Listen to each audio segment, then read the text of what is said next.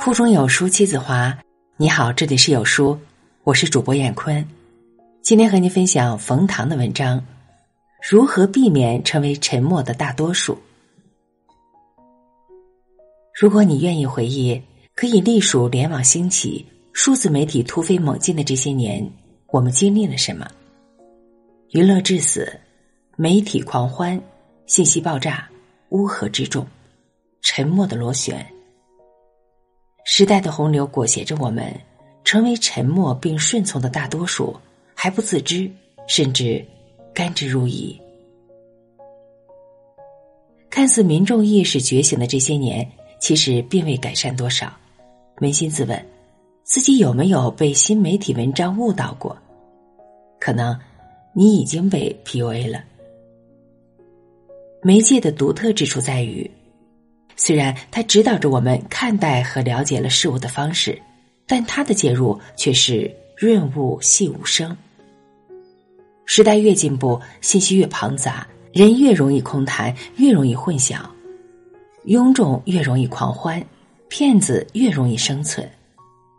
大家平常看朋友圈、自媒体，是不是经常会如醍醐灌顶般的赞同不已？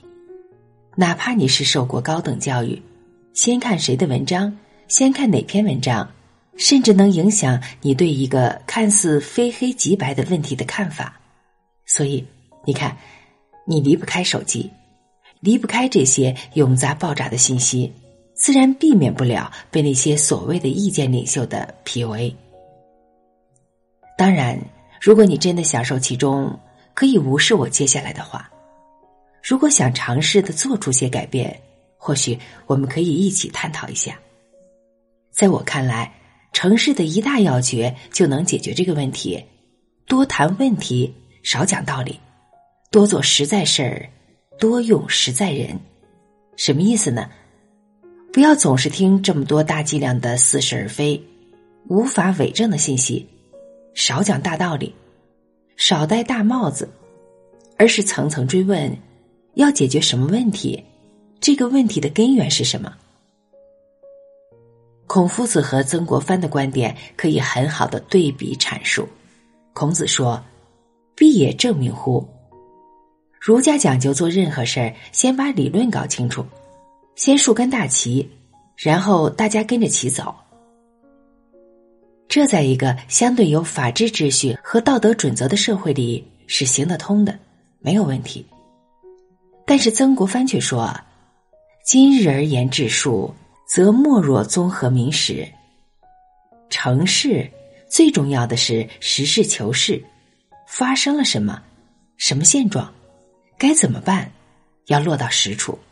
他觉得晚清这么个污糟的环境，顾不了这些了，别瞎写了，别瞎唠叨了，先去干，找老实的人先干，一个店一个店的干起。一条街一条街的干齐，把一件事做好，再做另外一件事。所谓一剂猛药，就是实事求是，实干。好，要如何实干？说到这里，我要敲黑板。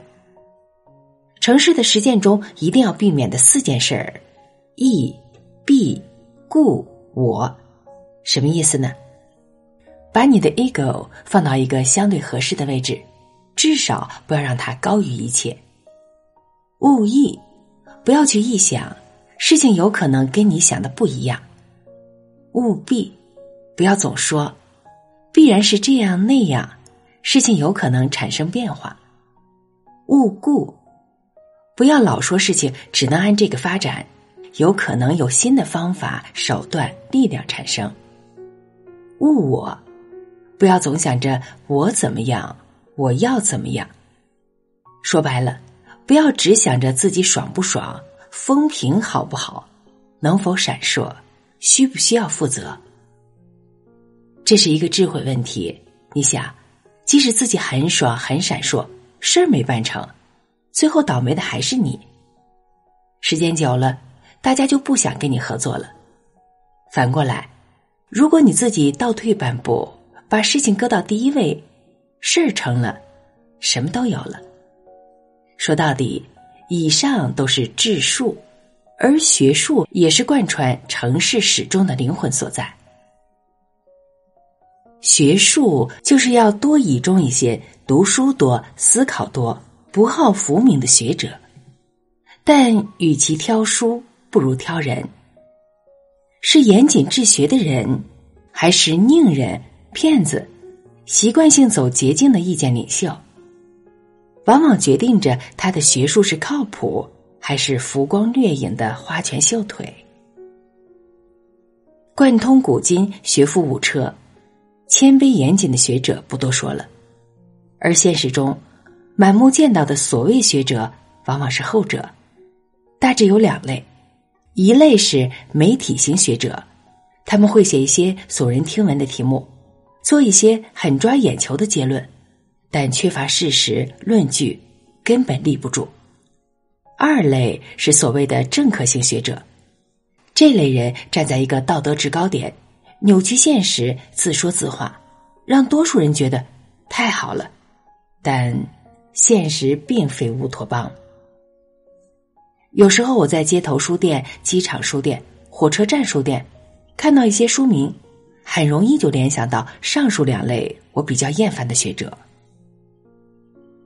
就像曾国藩抱怨晚清的现状一样，如今我只能说，宁人太多，虚招太多，太多人混了太久了，更多人被蒙太久了，这么一种环境下，怎么办？